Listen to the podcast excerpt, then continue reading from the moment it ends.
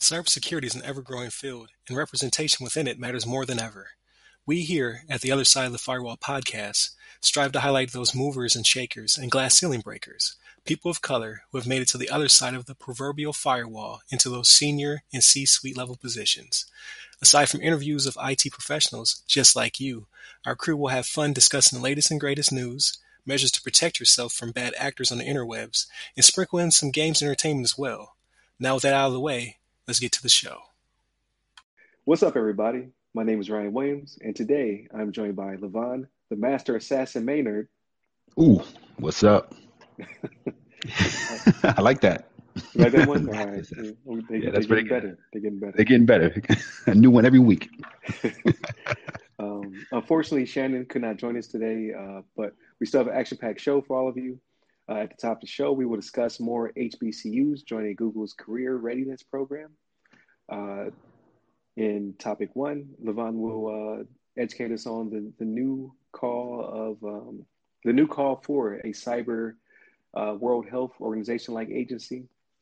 And in topic two, I will uh, uh, retread on some ISC squared topics from last week about online testing and a new change.org petition trying to sway or stop ISC squared from doing such.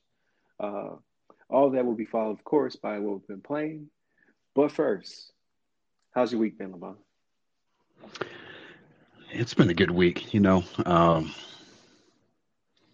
you know, besides me just you know enjoying time home with the with the wife and playing some video games here and there, um, I recently became a millionaire.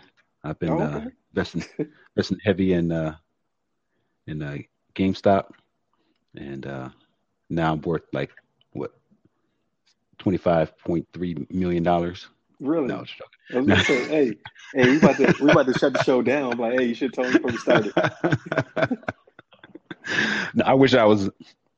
I wish I was on the ground floor, but I'm sure you've heard about all the uh, all the crazy stuff going on with the uh, stock market. Oh uh, yeah. people on Reddit. Yeah. For our viewers that haven't heard, I mean, I'm sure you have, but the uh, you know, there's been a community, a community uh, of Reddit users um, had taken over, not taken over, but they they've been kind of pushing their users to to buy stock, uh, particularly GameStop and some other ones that were um, being used by a lot of uh, hedge funds for like uh, short sales. Um, and so to kind of counteract that, uh, and obviously the Reddit community is a lot of gamers in there, so they they kind of like saw that these hedge funds were taking advantage of GameStop because basically hedge funds make more money the the the worse the stock does. So, or these short sales do, but so they came together and decided to um, buy a bunch of stock and increase the, the price of the uh, the stock price, the, the price of uh, GameStop. So it caused a lot of hedge funds to lose a lot of money, and some people actually have been making you know a good chunk of change because they were maybe on the ground floor, uh, especially people that bought stock like a long time ago, and people that actually work for GameStop themselves. So it's been it's been pretty interesting week, but uh, besides that, I've just been chilling out, enjoying life, um, trying to stay out of trouble. But uh, what about what about you, Ryan? How you been doing? Oh, uh, same old, same old. It's, it's it's rainy season, so I've been I've been in the house a lot. Um, busy, Yeah. you know. Work is busy, busy, busy. Um, uh, I th- we talked earlier. Uh, I started doing uh, yoga last week, so my second week of yoga. Nice. My core, Yeah. my core is trash. I've, I've got a lot of work uh, ahead of me, but I, I enjoy it. Like, uh, you know, it's, it's a it's a workout. Uh, but similar to you, I also am in the uh, the the Reddit uh, nonsense, but I, I don't have any GameStop, unfortunately. Uh, I have AMC. Yeah. I'm holding on to some AMC. Nice. Uh, nice. Yeah, I, I had a, a lot of potential the past couple of days before they, they started to, to throttle the stock and uh, all the other nonsense that happened. So I'm, I'm about even right now. Um, That's good. I had an opportunity to jump on GameStop. I had a friend who was like a couple years ago was like, "Hey, listen, it's- down to a dollar. We know they're they're on their last leg. Just buy some shares and you know uh, play around with it." And I was like, "Yeah, you know, I'm out of the penny, penny game stock. I don't buy things that fail anymore. Yeah. All I had to do was buy 100 shares, and I would be I would be like at one point I would have I would have been up to with with 100 shares I would have had fifty thousand dollars. Wow. Wow. Yeah. So I mean, you can't predict you can't predict the market. Um, yeah, yeah, you never know. I would have been. That's uh. I would have been. I would have been so excited because not not for the money, but just I can give somebody else this production job. I can I can pay, right. I can pay somebody to do this for me. That's right. Man. That's somebody doing the work for you. Man, but you know it is what it is. Yeah, that's what it is. It's kind of a people call it, and it is. It's it's a form of gambling, I'd say. Oh yeah. That, uh, you yeah. know, stock market and um, you know, there's been a lot of controversy, and then people, uh, mostly people that are well off, that are doing well, like these hedge fund owners, things like that, have been kind of complaining about how this whole process has been going on with, you know, people being able to make money off of uh, uh off of this stock, but it's it's almost like a, um, I don't know, it's kind of like a, uh, uh, uh kind of like turning the tables a little bit on some of these hedge funds and people that are maybe not bunch of billionaires and millionaires making some good good amount of money, thousands of million, if not millions of dollars off of these stocks. Um, it's it's like a it's a uh, and then you know I know I'm sure you heard that some of the uh, I think you mentioned it too that some of the uh, uh, these organizations that provide users access to stocks have been like cutting people off so that they can't purchase anymore. Yeah. Um, and a lot of controversy. And I think they even there's some some lawsuits that have been uh, uh, some some lawsuits that have been put together to come after these these companies uh, for this. So I think it's kind of interesting how that's working out. But uh, nonetheless, I think it's it's a very interesting situation, and uh, it's kind of like the little people. I guess like the one percent, like the ninety nine percent, so to speak, is like actually able to um, you know accumulate some wealth, which I think is a great thing overall. Right. right. Yeah, yeah. There's going to be like this uh, again, we're we're in history making territory. The, the market will never be the same. Um, yeah. After this, um, obviously these these these uh, these stocks or securities or whatever will go back to to normal. Uh, mm-hmm. however, mm-hmm. those those hedge funds did lose billions of dollars. On, yeah. Uh, and what what blows my mind, uh, and this is not the stock uh, podcast, but just just to, to I guess share share some quick thoughts um, if financial institutions start asking for regulation, you know you found the cheat code. Like mm-hmm. now they're now right. they're, they're crying for regulation. And we've been crying for regulation forever. Um, yeah, to protect ourselves against them because when they go bust, the the world economy gets hurt. We make a few dollars. Right. It's a problem. Like, oh no, we want right. regulation. Like you, you should, you could have been regulated yourself. But yeah, I, absolutely. I, I digress.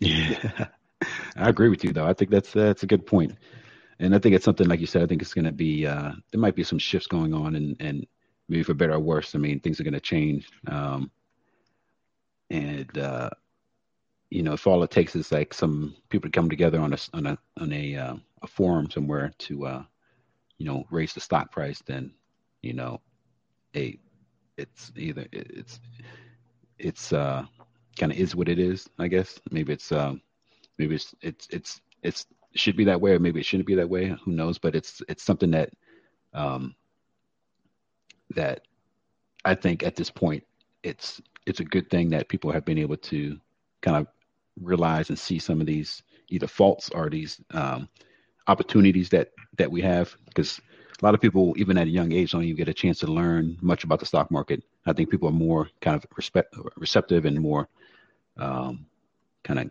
conscious of of the stock market nowadays and understand how it works a little bit better than maybe in the past. Right. And uh, kid, you know, kids don't don't learn about stocks growing up. I think that should be something that's part of like school education, learning uh, how to invest money and you know plan for your future and things like that. I think that's a should be like a class in like high school or something. Um, but you know, I think people are kind of learning a little bit more nowadays, so I think that's a good thing overall. Yeah, yeah, there'll definitely be lots of lessons learned. Uh, people have a little bit of play money as well, um, especially if you got in at, at the bottom. You, you're uh, you're probably yeah. still doing well. Um, Absolutely. All right. pivot. Absolutely. To, and I mean to take that off on a tangent there, no, but I figured I'd throw that out there. That's a pretty, you good. That's a pretty big uh, topic yeah, this week. It's a hot. T- I think. I think it'll be a, a, good topic for a couple weeks, man. Like I don't think. I don't think we've seen the end of it. Yeah. I think. I think it's still right. a little bit more play left. Um. So we'll see what kind of nonsense happens. Absolutely. Absolutely. All right, back to hot topics. So that was, I, I, guess that was a hot topic. So second hot topic. Yeah. right. Uh, so last week we talked about uh, H- HBCUs coming to the table um, to, uh, or I should say, Google coming to the table to speak to H's, HBCUs, historically black colleges, universities, um, in regards to their hiring practices and, and basically um, some of the uh, the nonsense that happened with the uh, the one and only HBCU um, recruiter that brought in like a 300% um, more uh, black and brown employees.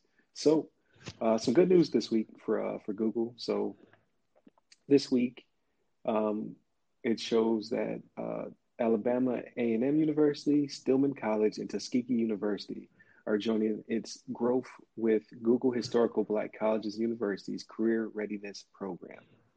Um, so, through a $1 million investment in the Thurgood Marshall College Fund, the program provides digital skills workshops and HBCU career centers to help Black students prepare for the workforce. So, this is great stuff. So, the announcement mm-hmm. um, in October was that the initiative's goal was to reach 20,000. With these three new universities jumping on board as well, uh, it, it may even reach even more students. Um, so it's not all doom and gloom. Like I don't have a, I don't have a personal beef with Google. Just I'm just putting the truth out there, right?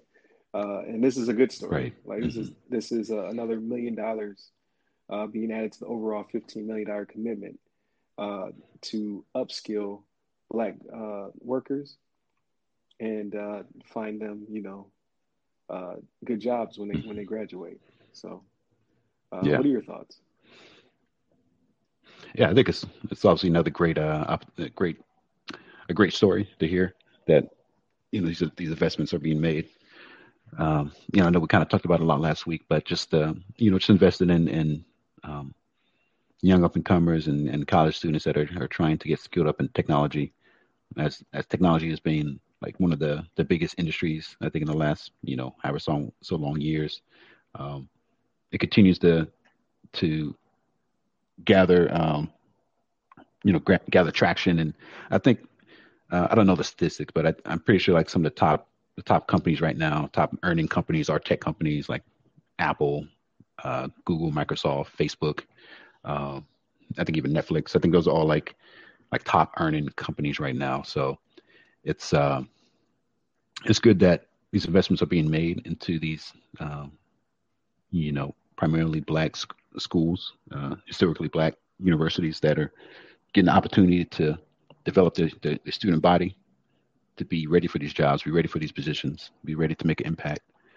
And I don't think there's anything you can kind of, uh, you know, look down on this as, as far as like it's a good opportunity. And I think that you know they should continue this trend and and you know even look out for uh, you know other maybe underserved communities as well. You know, besides just the black uh, universities, obviously the Hispanic universities as well as um, I don't know if they have university or not, but like Native Native Americans, uh, Native Alaskan like um, organizations or, or, or, groups of people that can use these kind of uh, um, uh, programs and, and, and investments to to help educate and help get them ready for uh, for technology. And I, I, don't think there's anything uh, you could find fault with that. No, definitely not. Uh, one of the quotes in the article, I didn't state where the article came from, did I? So this was an article on yellowhammernews.com. Um, but one of the statements was I just scrolled the global pandemic has punctured and underscored the emerging role, or I'm sorry, punctuated and underscored the emerging role that digital skills will have in the workplace. The new norm will mandate that all college students have some form of mastery of digital skills. So this even goes beyond mm-hmm. uh, tech. It's just in general. Um, yeah. You know, 2020 has shown us that the the the world is going towards uh, working from home um, where it right. can. Like that won't be every job, but a lot of jobs now they they've proven you can do it remotely. It, it may stay that way. So all the college kids mm-hmm. really need these skills. So it, will definitely come in handy for when they transition to the uh, to the real world. Yeah, absolutely. And just like you said, uh, just in general, like everything's going digital. Even just uh, people just having regular like office like skills as far as being able to be able to get on a computer and put together like some documentation, spreadsheets, put together presentation.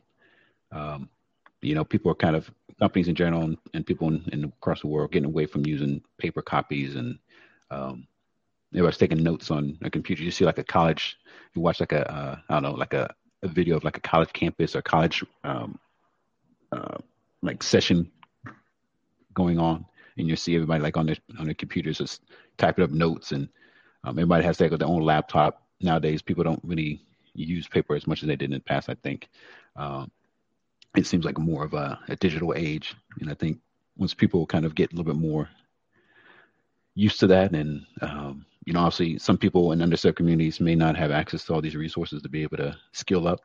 You know people don't a lot of people may not have money to, to buy a laptop and uh, even let alone like take a course or something to learn about some of the more um, i don't know deep the more high level like or more i guess maybe low level like uh, uh um, techniques and just like ability the, the skill set to be able to to manage like their the applications and you know how to how to use a computer you know maybe to its fullest uh, capabilities. So i think it's uh and it's a good thing overall and i think people uh, should get skilled up. I think that i think that's another thing that maybe should be if it isn't already in uh in schools. I don't think i had it when i was growing up but have like uh you know digital like education people like uh, kids coming up and all these like kids nowadays grow up with like cell phones and laptops um, but some people don't and so I think it's it's good to just make sure to have that level level set uh, across the across the boards. Everybody has the same kind of education. Everybody knows what's uh, what's up.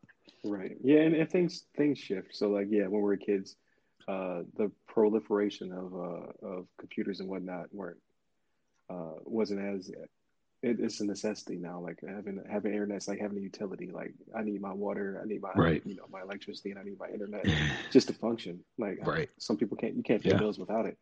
Um, uh, side tangent. Um, I remember I because I didn't I didn't grow up with a computer in my home, so um, yeah. When I get, went to go get a library card, they had a basic computer class you had to go through because um, that's how you could look oh. up your books and whatnot. So you had to go through this computer class um, and that was the first time I actually sat there and uh, and used one aside from the uh, the little Apple IIe they had in the class where we play Oregon Trail.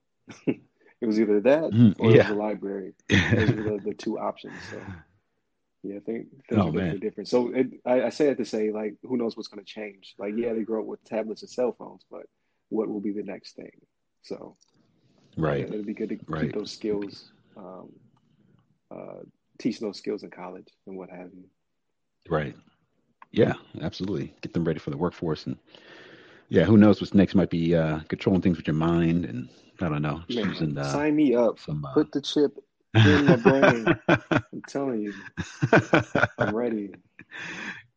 Get that chip I'm, in. I'm yeah. So, I'm so lazy. If I could just Facebook from from right here, I, it. The scrolling with your eyeballs, like okay, yeah, all right. obviously on a cybersecurity uh, podcast, that's super dangerous, right? somebody will, right, somebody right. will hack my brain.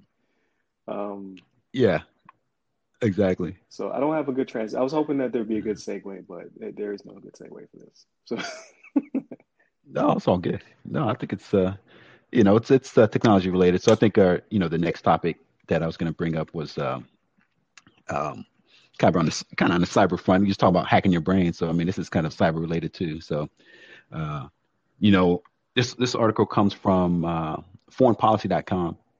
Uh, this is by uh, Yaron Rosen, and basically this article is just it's it's regarding the um, essentially the, the title of the article is the world needs a cyber WHO or World Health Organization to, to counter viruses in cyberspace. So the the main gist of this this article essentially is covering the the concern of you know cybersecurity across the world. So we have you know obviously the U.S. and uh, a lot of major you know a lot of big com- uh, countries, U.S., you know, uh, European countries and Asian countries, J- Japan, even China, um, they typically have groups or organizations in that company in that country that can handle cybersecurity incidents. Um, you know, Microsoft being one that handles uh, even like the um, I forgot the other one, the fire. Um, oh, fire, uh, fire, uh, the fire. Yeah, FireEye. We have a lot of these big, um, big like kind of successful like cybersecurity agencies that are able to to manage and maintain and um, respond to cyber incidents. But there's a lot of a lot of countries out there, a lot of smaller countries that don't have these uh, well-developed agencies to to be able to to combat these cyber incidents. Um, and a lot of times they end up relying on um, you know U.S. or other agencies to help them remedy, to respond, to to investigate these incidents.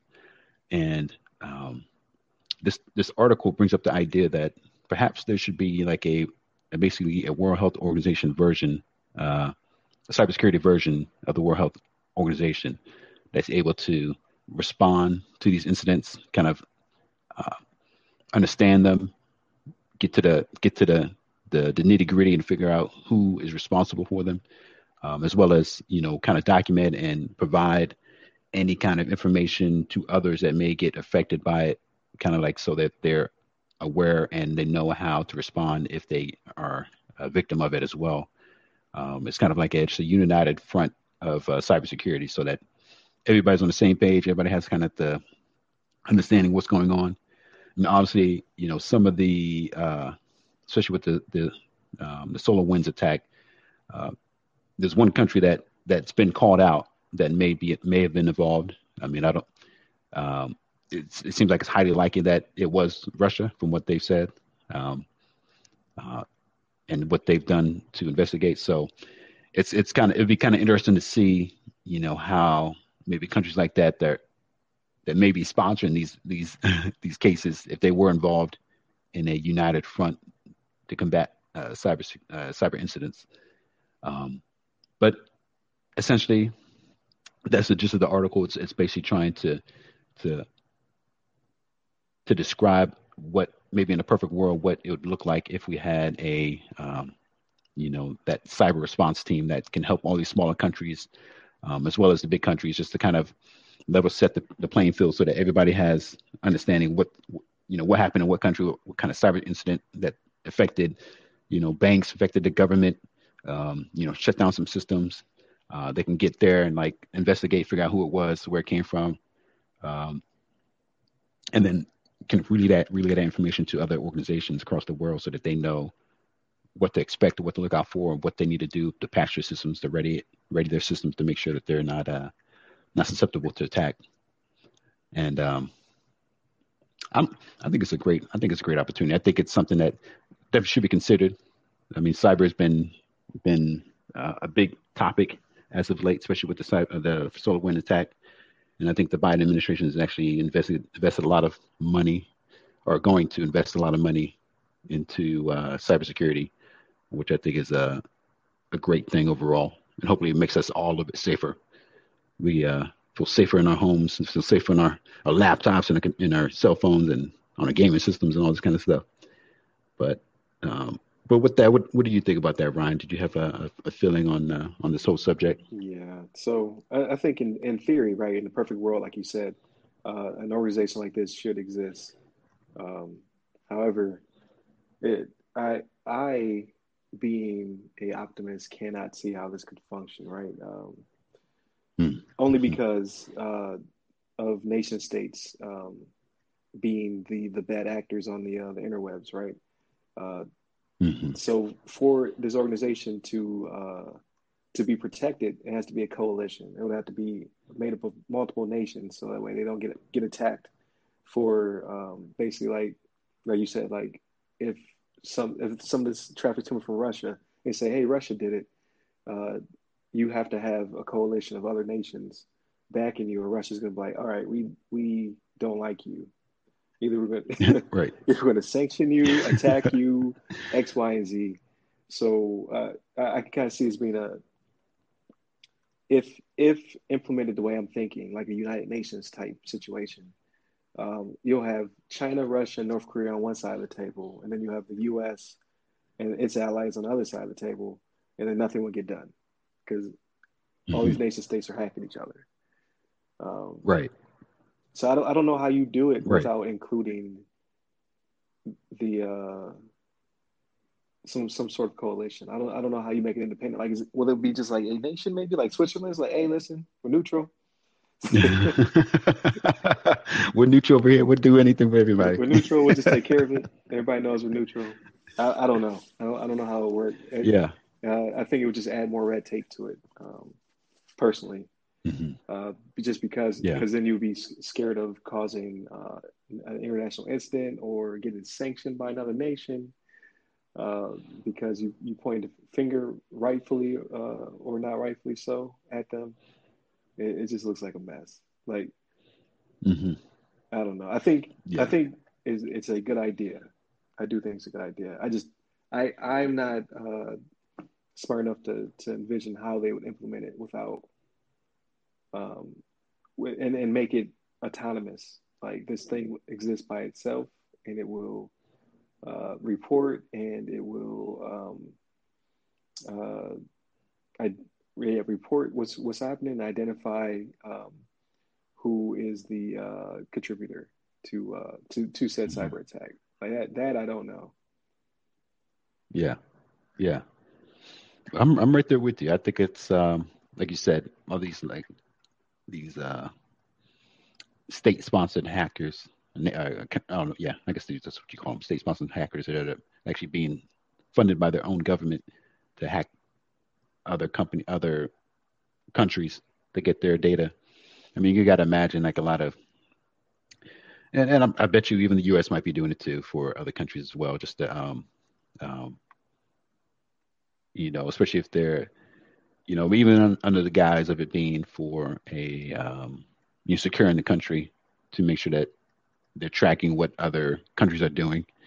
But, um, you know, we have, I think we have kind of documented proof that, you know, there's been some attacks that come from Russia that have come from China. Um, and like you mentioned, kind of having them within this coalition.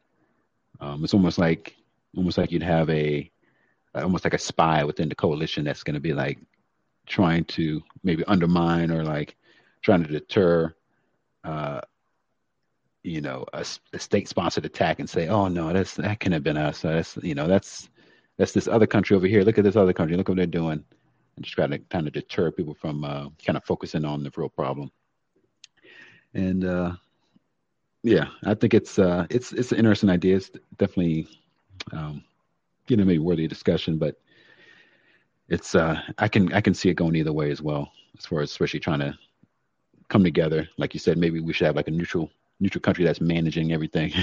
right. And if there's even a neutral country, I don't know. You know, I'm sure on the on the on the uh, let's see on the uh, um, I'm trying to think of the word for it, but I guess that's under, under covers. You probably we don't even realize that maybe Switzerland is doing some hacking on their oh, own. Maybe they do some hacking on every now and then. double, double agents out there. Yeah, yeah, yeah, double agents. You probably won't even know. Um, Switzerland could be like the ones that actually did the SolarWinds. Who knows? It's uh, it just uh, because you can never really fully rely on one particular country to to be 100% honest and and not uh and not have any kind of uh incentive to to uh, maybe drive a certain uh, certain outcome. Right but yeah, yeah. I just don't. I just don't know. But you know, it, it's it's it's fun to think about. Maybe something will actually uh, come of it. You never know. Maybe like, oh yeah, remember, yeah, remember we yeah. talked about that? It's it's a thing. right, right. It's a thing now. Figured it out. I was like, oh okay, got you.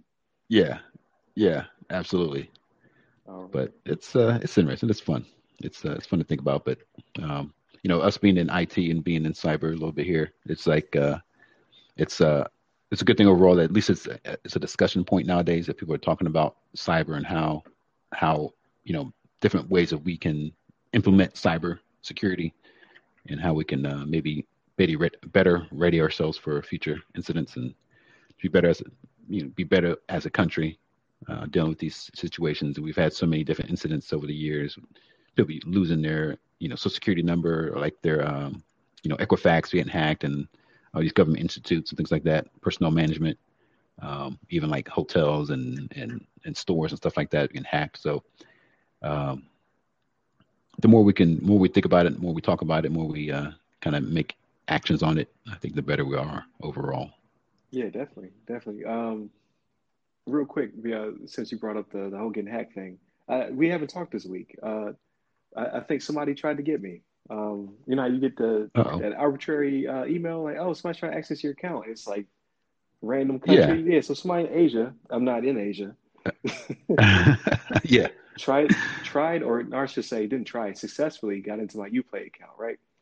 I Oh, we, we, just talked about this yeah. uh, a week ago. I don't I don't want a UPlay play account. I don't want uh uh Activision account. Like all these random accounts they make you have on top of your Xbox yeah. Live or whatever are the ones that get hacked. Right.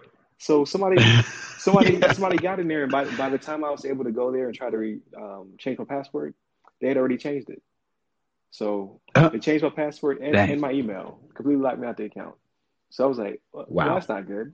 So I wow. I went to contact uh, uh, uh, Ubisoft, Ubisoft, however you pronounce it. And, yeah. and in the midst of contacting them, I get another uh, email that says, "Hey, someone's accessed your Nintendo Online account." And I was like, "Oh, oh, what oh, the? oh no!" So, oh no. oh no, no, no, no. So I, I what do you do? I quickly, yeah. So I quickly logged into that account, and luckily I had MFA uh, set up uh, because of the the nice. last Nintendo breach they had a little toggle switch added for MFA, uh, and it, it, saved me. Yeah. So I went in there, you know, changed my uh, my uh, uh password and stuff, and then uh, I had to work. Yeah. I had to work with Ubisoft to recover my uh, Ub, UPlay account. And oh my god! And there was a link. It yeah. said if your account, if you're unable to access your account because basically like your your information has been changed, please click here. So you know this is an issue. right. You got right. you got a whole link for it. Uh, right. This must have happened. Must have happened multiple times where you have a, a dedicated uh, link for this uh, incident. Yeah, and then I, I couldn't find the MFA uh, option, so now I'm like, man, I just want to get rid of this account.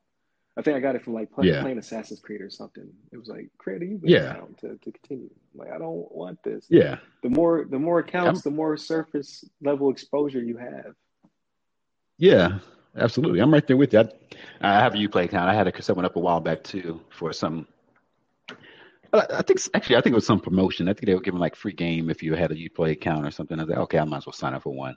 But like you said, like a lot of games will make you create one. I think even like whoever does Call of Duty, Activision, yeah, like you said, Activision and some other companies make you create like their own like internal account on top of, on top of your Xbox Live or PSN uh, account, so that they can I think essentially it's just it's really just for so they can track you a little bit better and they can um, maybe kind of suck you into their little uh, suck you into their like universe of their um, uh, yeah into their like kind of database of just of of of users and kind of have you using their services more.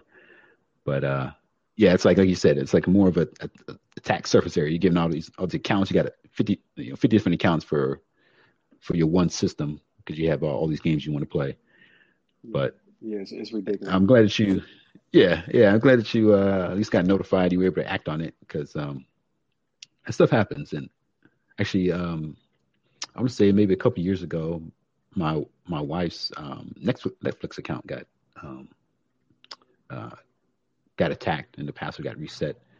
Um, I think they even changed like the email address, like you said too. But um, also, we get all the notifications. So as soon as we saw the notifications, we like called right away and had them um, you know, restore the account back to how it was and kick those people off. It's so funny. Like I don't know, it, you, you it's I don't know. It's just weird. It'd be funny if people had a Netflix account and got it hacked like that and like never did anything about it, or somehow, uh, you know, these people got access to your Netflix and now you don't have access to it, and now you're just like, oh, I'm just gonna keep paying for it and let these people, let these hackers keep using it indefinitely. Right. And like you would, you would think the hackers would be like, this is almost pointless because as soon as we get access to his account, they're going to stop using it or they're going to like correct it.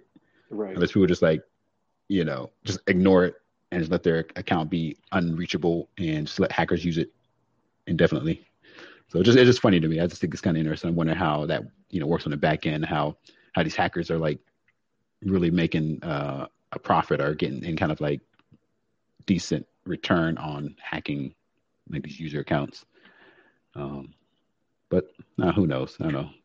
Maybe some people out there just like uh like Shannon has like piles of money and just probably buys Netflix and doesn't even look at the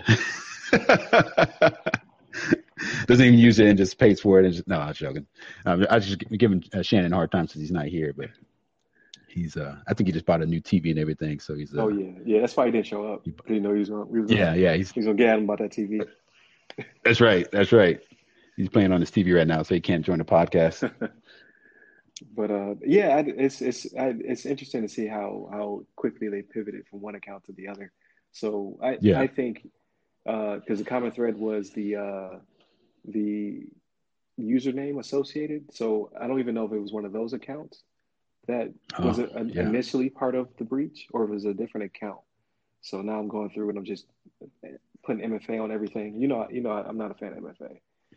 Yeah, yeah. What we yeah. playing? I've been trying to sell it. Uh, MFA, sell it on you. Sell it to you. Google authenticators, and because uh, I I don't I don't know where it where it came from, so I'm trying to root it out. Um, so that way they don't get to something that's that's vitally important to me. Um, yeah. yeah, somebody, somebody, somebody sold my stuff. Somebody out there made like twelve dollars. Yeah. Right, right. Yeah, that's what they do. I was going to say real quick too. The the thing with MFAs as well is that you don't have to, uh, even if you use an MFA. Not a lot of MFA, uh, another uh, services that use MFA don't require you to enter it every time. Uh, most of the time, especially if you're on your computer, you can you enter it that one time and then uh, it sorts like a cookie that you know you can you can kind of keep your session uh, alive for a certain period of time, and you can go back to the website as long as you're on that same browser, same device, uh, it kind of remembers your your or sees your cookies and sees that your session is still active or you have still a valid session. So it just keeps you uh, logged in, or you don't have to like, or you just put in your password again and just logs you right back in or whatever. So you don't have to like keep, you know, second uh, second time authorizing or like you know to use that second uh, form of authentication every time you access the uh, the website. So sometimes it get you know sometimes it's not that big, big of a hassle. And Sometimes they do make you use MFA every time you go to the website, but depends on how often you go there. It will kind of determine how how uh, annoying it is that you have to right. you have to re- resort to your your authenticator app or whatever.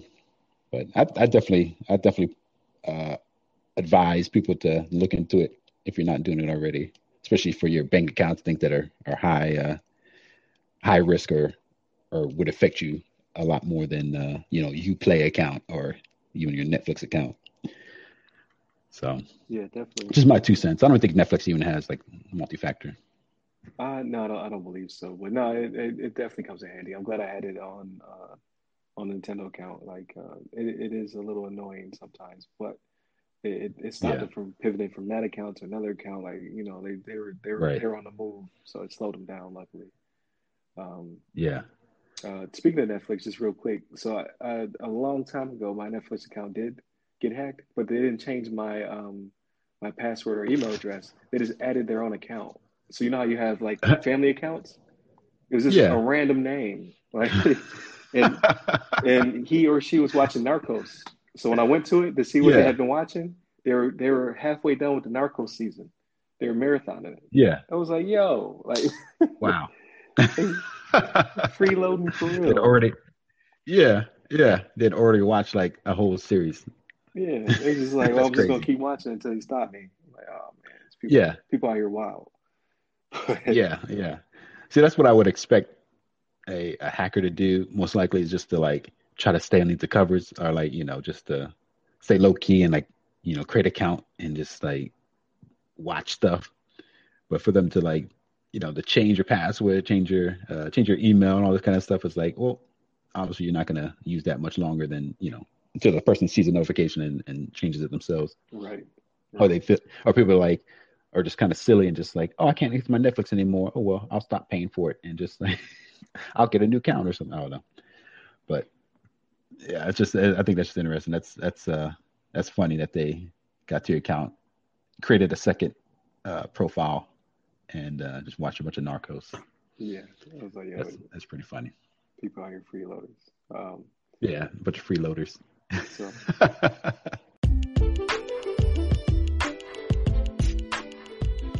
hey, listeners.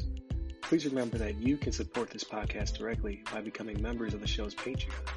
Here, you'll be able to listen to the podcast seven days early, completely ad free. However, in these trying times, we understand that you may not be able to become a Patreon just yet. In that case, please listen to the show once it's available on free feeds, leave us constructive feedback, and share with your blurred friends and family. Thank you. So speaking of hacking, this is not really hacking, but that's that's my segue attempt. Um, and uh, the our last topic um, for cybersecurity. So uh, last week and the week prior, I believe, I spoke about uh, ISC squared, how they were uh, mm-hmm. starting up remote testing, and how I was not a fan of it. Uh, so then uh, on LinkedIn, one of my con- one of my connections posted that apparently there is a Change.org petition uh, to stop ISC squared um, from doing the online testing. In the petition, it states that uh, allowing remote testing opens a Pandora's box for cheaters and scammers. It would allow people to one use VGA slash HDMI splitters to send a signal to another room. Two, record questions. Three, distribute questions as dumps. Four, utilize a proxy to take ex- the exam for them. So that's basically paying somebody else to take your exam for you. Um, so I am backpedaling a little bit, right? So I saw this. Mm-hmm. I thought long and hard. I talked to you and Shannon about it. Uh, I even talked to my wife about it, like what was bothering me about this. So uh, brought, everybody brought up good points. Point number one, uh, my graduate and undergraduate completely online. So from my undergraduate, before the proliferation of proctored online exams. I actually had to go to a proctor in a library or whatever. They had to see my face, check my ID, take my test, and then they scanned it and sent it in. Got it. Uh, as things progressed for my uh, for my graduate, I didn't step foot in any testing centers uh, except for um, none. Just just for my professional certs that were not part of the degree. So for the degree, I did all of my testing proctored. So why do I have a problem with it now? I shouldn't. Number 2 mm-hmm. uh, I thought long and hard, why am I so fearful for them to offer other people the opportunity to take this extremely hard test? Um, I think it stems from me not wanting the cert to become too um, easy to get. Not to say easy, like they're going to cheat. Yeah. But to say easy, mm-hmm. like there's another filter that's been removed. Like they don't have to go an hour and a half to a new testing center uh, because they don't have a professional center around them, things of that nature. There'll be more CISSPs out there. Um, right. And now I am backpedaling because the more I think about it, I'm like, ah, it sounds really elitist of me. Um, everyone who has the ability to test should have access to test. You shouldn't. It shouldn't matter if your testing center is a million miles away. Um, mm-hmm. If you could test online and do it in a non cheating way, which I'm sure ISC Squared will work with their partners to ensure no cheating will be had or at least make it negligible, I think this is okay. Mm-hmm. I don't think yeah. we need to have a petition. However, it's uh it's asking for a thousand signatures and they have 585 last time I refreshed. So people are signing it. People don't like this. But yeah, uh, oh, it jumped to 563. So 563 people don't like this. Um, mm. I'm starting to think I'm the problem in this, in in this, because I have no leg to stand on. Like the more the more people, the more I talk to people about it, the more they poke holes in my story. So I think it's just a me thing. So mm-hmm. I just mm-hmm. really want my hard uh, work to be recognized. You know what I mean? Uh, yeah. But it, but it still will. I don't think there's going to be a, a, huge influx of uh, of CISSPs. It's still a ridiculously hard test. Yeah. Um, so I, I, don't think all of a sudden there's going to be a million more of us out there. Um, but those who are good candidates, you know, the more they just add more people to the game. Yeah. More more good people. How, how do you feel? I've been talking for a minute. How do you feel about this? Oh no, it's a, no. I think you've been uh, you've been uh, kind of touching on things that I, the same thoughts I had. I mean, I'll say this that um, I understand people's concern, and I understand that it's a hard test. I haven't taken the test myself. I haven't studied for it. Besides, you know, my uh, getting my degree, I know there's some uh, learning some of the same domains, things like that. But uh, I think it's uh, obviously a hard test, and people work on it, and they either pass it or don't pass it.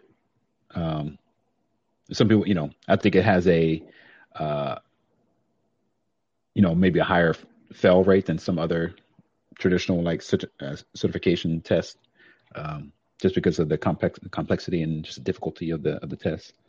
So I understand that people are like very prideful once they get the te- get the uh, certification, and you know, I can see people wanting to make sure that everybody experiences the same uh, difficulty when they're trying to pass the test. Not like they they pass this easily.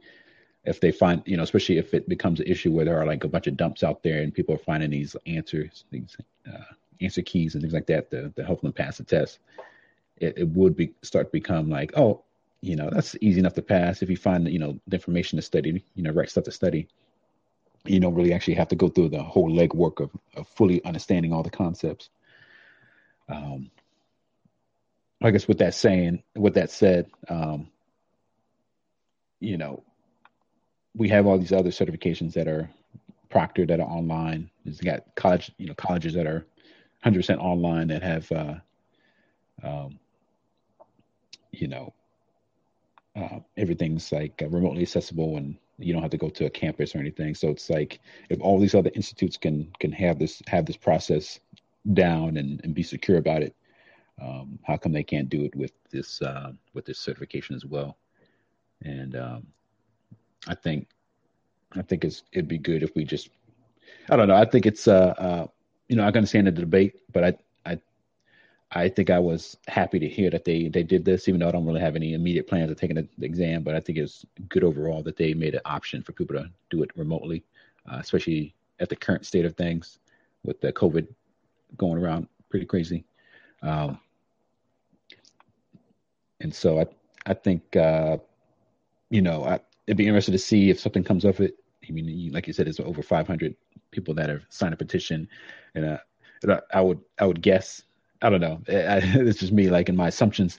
I bet you uh, majority of those people that sign a petition are people that have actually already taken the test and passed it. and then like right, right, exactly. And it was like most likely people that are like, uh, I don't, I don't want other people that have access to the exam and you know, or you know, have a possibly easier time taking an exam with whether it's uh, through keys, you know, through like uh, you know, dumps, or if it's just just in general, just having a, the easier time of just being at home and taking an exam and not having like a stressful uh, situation being in a a testing center and um, because I think it is maybe a little bit different when you're in a, in a, testing center versus being in your own house. You feel a little bit more comfortable, a little bit more relaxed. Uh, you don't obviously it's a like you mentioned, if you're not close to the testing center, you have to drive so far to get to uh, get to the location and take your test. So um, yeah, I think I'm you know I'm right there with you. I think it's uh, I understand the concern. I, I think overall, perhaps uh, as long as they are able to to manage it appropriately, that it should be allowed. Um, um, though I did it when I did read the article, I, I thought it was interesting talking about the the HDMI splitters and things like that. I actually didn't really think about that being a, a issue. I'm I'm sure people can use that to kind of like uh, monitor a session. Somebody can re- be recording in some other back room somewhere. Um, but um, at the same time, I mean, people are so crafty nowadays. Even if you're in a testing center, I wouldn't be surprised people had glasses with recording devices on them and and kind of like I don't know lapel pin that just recording your whole your whole test. That's just like a giant belt buckle with a camera. Yeah, a giant belt buckle. they got like a cowboy hat with a, a camera sticking out. Oversized cowboy hat, and uh, so it's like I I wouldn't be surprised if people were still able to potentially get uh, you know acquire real questions and answers um, without even having to be at their home and be even like a, a, legit testing center. So maybe maybe it would be harder, but at the same time, I'm sure that it's uh, just as possible. Um, but yeah, so that's I guess that's my thoughts on it. I think it's uh, I'd be interested to see what comes of it. Yeah, we'll we'll see. I mean, if there's a huge influx, uh, I'm sure that they'll they'll shut it down. I remember there was um, I want to say Cisco had issues with the CCIE at one point. Like there was like a um, test compromise. Like like uh, I, I think it was a lab and a written test. I think the written test got out or some, something like that. And basically, they yeah. suspended everyone who was in that um, that group. Like they were like, mm. way too many people passed. Statistically, this makes no sense. And then they found the receipts. Like, oh, they got a dump of the actual test, and they just started suspending um, certifications.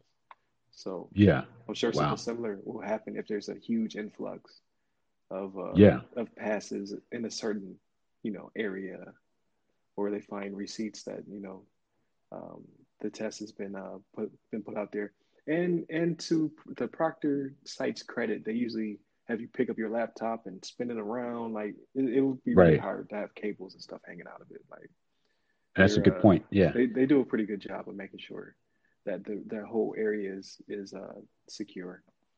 So that's a yeah, that's a good point. I, I, had kind of forgotten about that too. I remember taking a few of my tests, especially with uh, you know, yeah, take take some on, online uh, Proctor tests, and like you said, they make you you know kind of survey the area, and you got to do the whole circle thing, and um, look behind the monitor or your laptop. I always did mine on laptop, so it's like um, I never had anything connected besides like a power cable.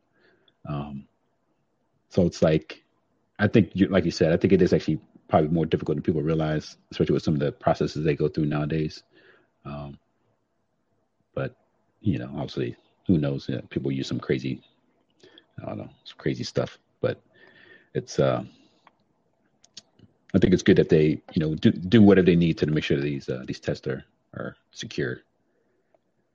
Yeah, yeah, definitely, and I'm sure it'll be fine. Uh, again, if you feel some kind of way about it and you do um, feel that the the uh, petition is valid, I'm not taking it away from you. Like you, you feel the way you feel. I'm not trying to discredit you, uh, but I um, have had some some uh, some second thoughts about my uh, my reasons why I don't want it to happen. So uh, mm-hmm. again, it's a me thing.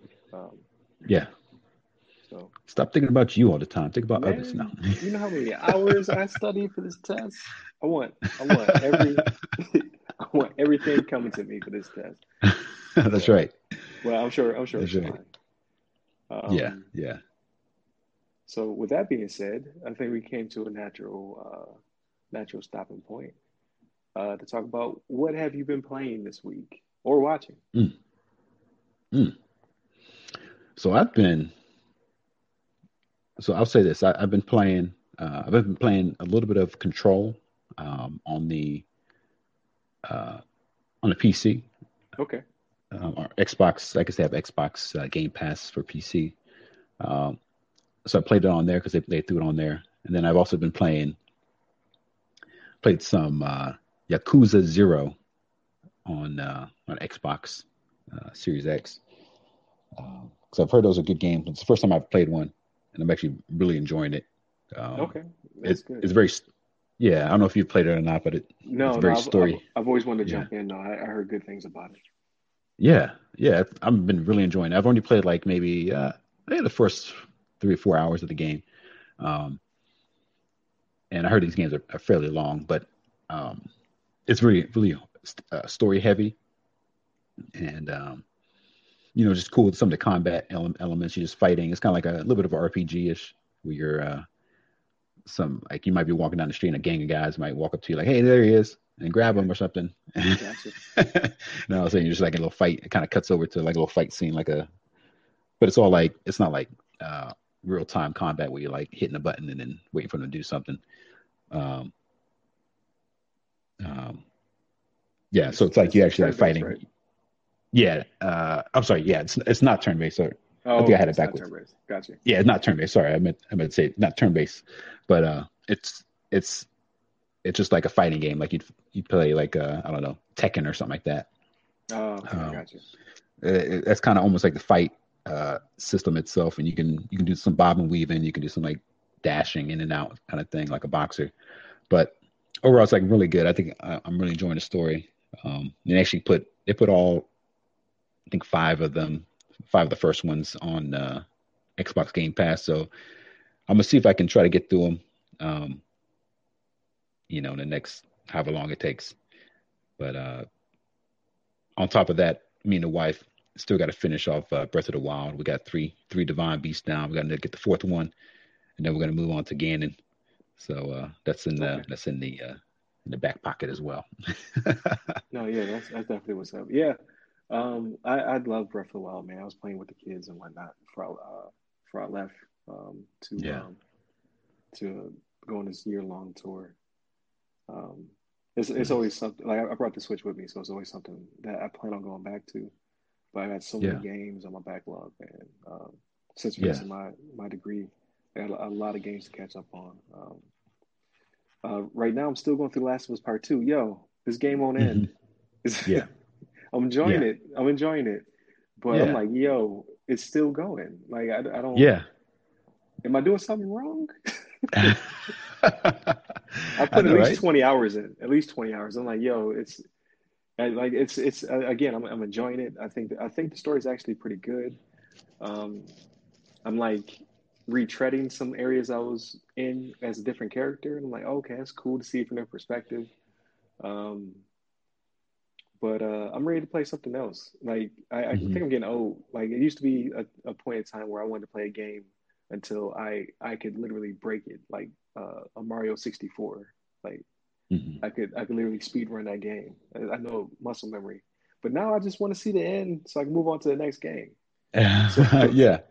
I'm yeah. like, man, I, man, I love it, but hey, I got, I got uh, Days Gone, I got um, Horizon Zero Dawn, I got Resident Evil Seven, I got a, a mean backlog. Persona 5 mm-hmm. I didn't finish that one yet. Yeah, like oh, I, I, I, I got to keep moving. I gotta keep yeah, moving. Uh, I'm right there with you. I've been, I've been kind of uh, avoiding. I used to be like, like a completionist on all games. Like I'm gonna get 100 percent of everything. I got to see every little side story, every little uh, item I gotta get all the you know weapons or what have you. But nowadays, I'm just like, what's the quickest path for me getting from the beginning to the end? I wanna, right. I just want to experience the story, and I just want to get to the end. Just like I, I played Witcher three, I finished that like a couple weeks ago. I just I didn't do any of the side quests. There's like there's hundreds of like side quests in that game too, but um, I just went from beginning to end, like the quickest route to get you know uh, Geralt to uh, to the end end dude uh, is what I what I what was my goal. I did not even try to collect any extra items or any extra quests. It takes too long. I just need to get to the next game. I got this backlog of games I got to get to, and uh, I, I, beat Persona Five. I did the same thing with Persona Five. Um, I kind of just wanted to get through a lot of the game. I, I, did play some of the. The game was actually really fun. I played a lot of the little side quests um, here and there, but um, I didn't pull up like an online like walkthrough and try to find everything. I've been kind of avoiding. I haven't really used walkthroughs in a while. I used to use them all the time and try to find like, every little secret in every game. But nowadays, I just kind of like just play it free, you know, freehand, just like right. see if I can find stuff on my own. And uh if I miss something, then hey, I missed it. You can maybe find online later on. If it's like, especially games that have like multiple endings, I was like, oh, just, I'm not going to try to play the game seven times just to, hit, to see every different en- ending. Right. Um, right rather exactly. just like or rather just uh, maybe I'll, somebody else would post it online or something, and I see some of the alternate alternate endings or something like that. Yeah, it, it's just way too many games. I think is the the problem. Like, which is great. Yeah. Uh, yeah. Compared to when we were kids, you get you get one game like a, a right. quarter, maybe maybe maybe a one game a quarter. But now, yeah. man, like a game drops like every two weeks. Something I want to play, yeah. and I'm like, oh man, I'm still playing games like I, didn't play the last uh, Tomb Raider game either. I mean? Right. So I'm like, oh, I got to go all the way back. yeah. I got well, that's what Game Pass is for. But yeah, I got I got years of backlog I got to catch up on. Yeah. So, Hell yeah. I'm right there with you, man. And uh, even like the, the Cyber 2077, I want to check that out too eventually. Um, yeah. I, I, tend to nowadays too. I tend to wait till games get like really cheap to, before I buy them. Um, I'm just like cheap like that anyway.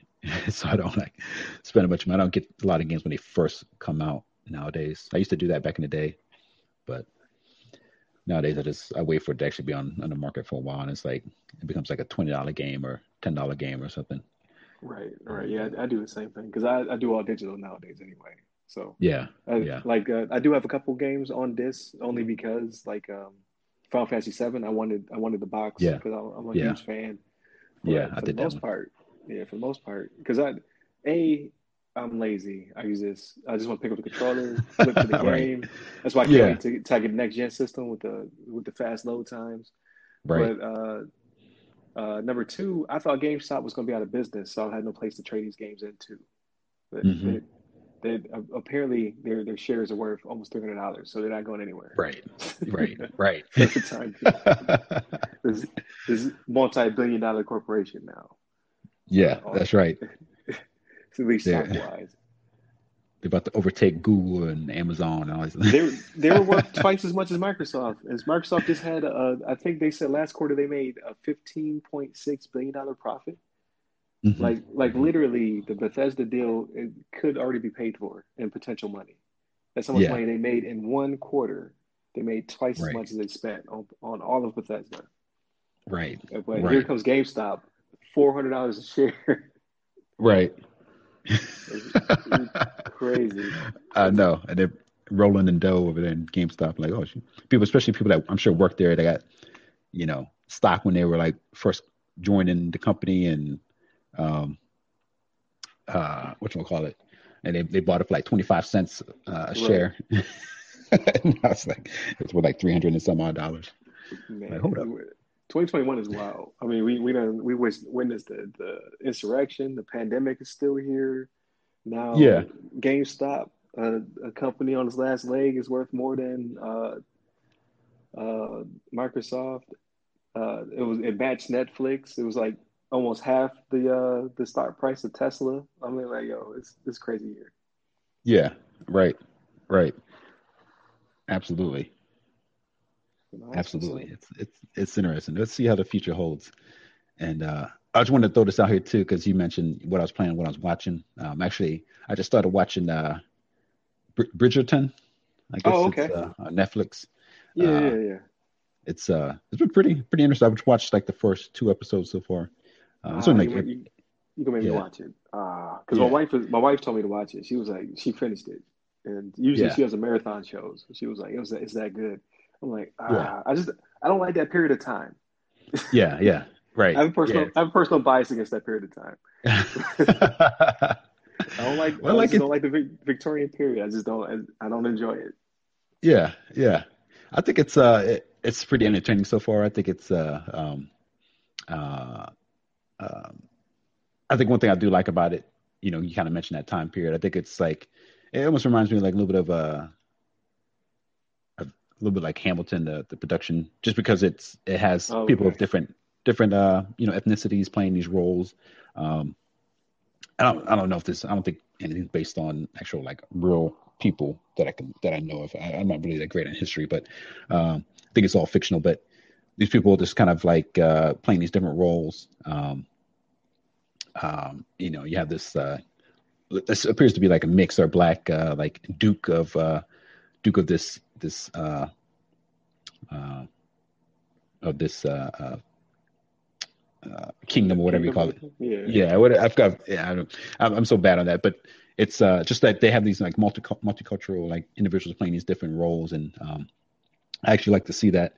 Uh, whether or not it has, it doesn't have to be like 100, percent you know, all white cast, or you know, it doesn't have to be, and all the people kind of uh, just like the the mix of, of of cultures, and just the fact that it's it is kind of an entertaining story so far. Just kind of some of their, uh, uh, and it's I think it is kind of more like a uh, I'd say it's not like a typical show for like guys. I'd say just offhand from what I've seen so far, it's not like a you know bunch of like I don't know guns and like you know uh, martial arts and all this kind of stuff. It's just like just drama, just uh, kind of social interactions, talking about like trying to find a suitor, find these these ladies trying to hook up with the the finest man in all the land, you know, that kind of thing. Right, right.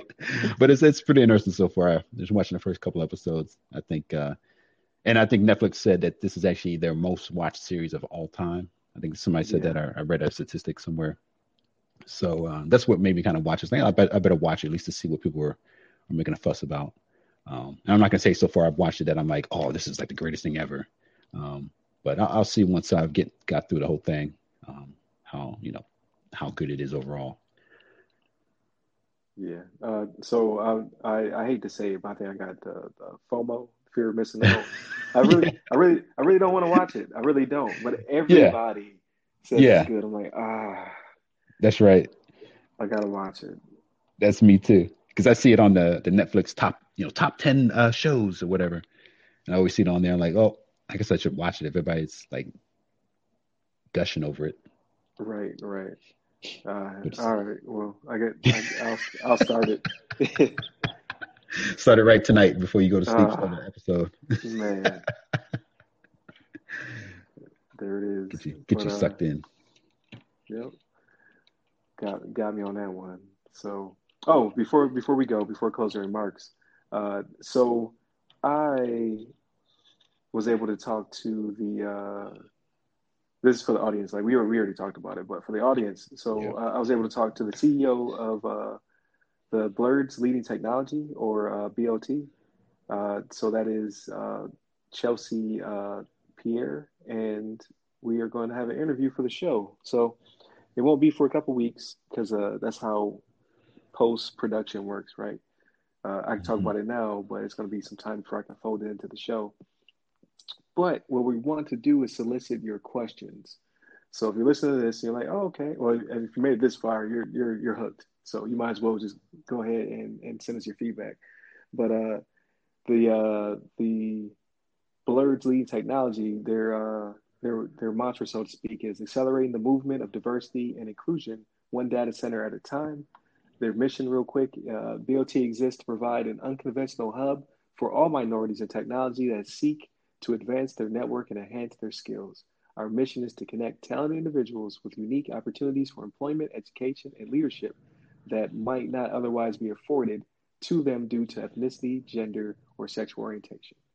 So, uh, if you want to read more about Blerds Leading Technology, please go to Blerds, that's B L E R D S, leadingtechnology.com. Uh, check them out. And then, if you have some questions, some burning questions, or just something you want to uh, talk to the uh, the CEO about, please send them to us. I'm going to put it in the group. I'm going to put it on the page. I'm going to uh, blast all of you for your questions. So obviously, we want questions as well, uh, and I'll go into a little bit more detail about that. Uh, so thank you, uh, thank you, patrons, patrons. Thank you, uh, audience, listening to this on free feeds. Obviously, thank you, LeVon. I appreciate you, uh, you know, taking the time uh, to to be on the show today. Uh, you Absolutely. can reach us at the other side of firewall.com. That's the website, which will then lead you to our Patreon, which is the other side of the firewall, uh, our Twitter, which is at on underscore firewall, the Facebook, which we have a page and a group, uh, is the other side of the firewall. Please join the group.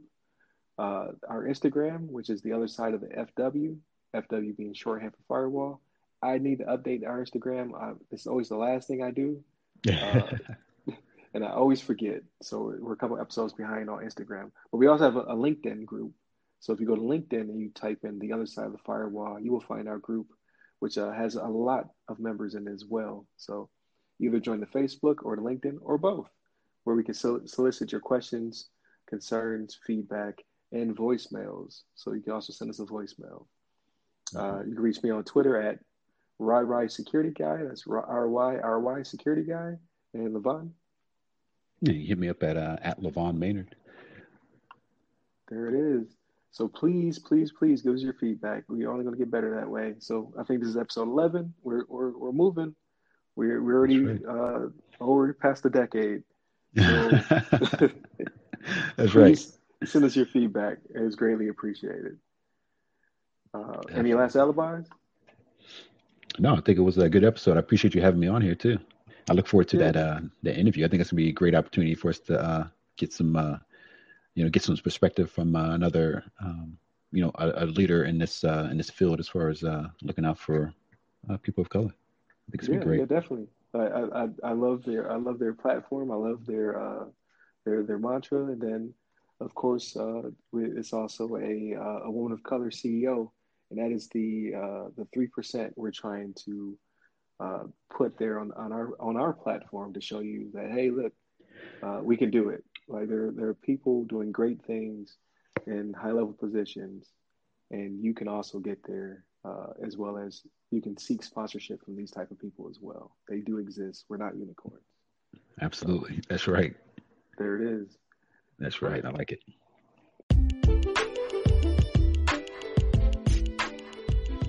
Hey, listeners. Please remember that you can support this podcast directly by becoming members of the show's Patreon. Here, you'll be able to listen to the podcast seven days early, completely ad free. However, in these trying times, we understand that you may not be able to become a Patreon just yet. In that case, please listen to the show once it's available on free feeds, leave us constructive feedback, and share with your blerd friends and family. Thank you.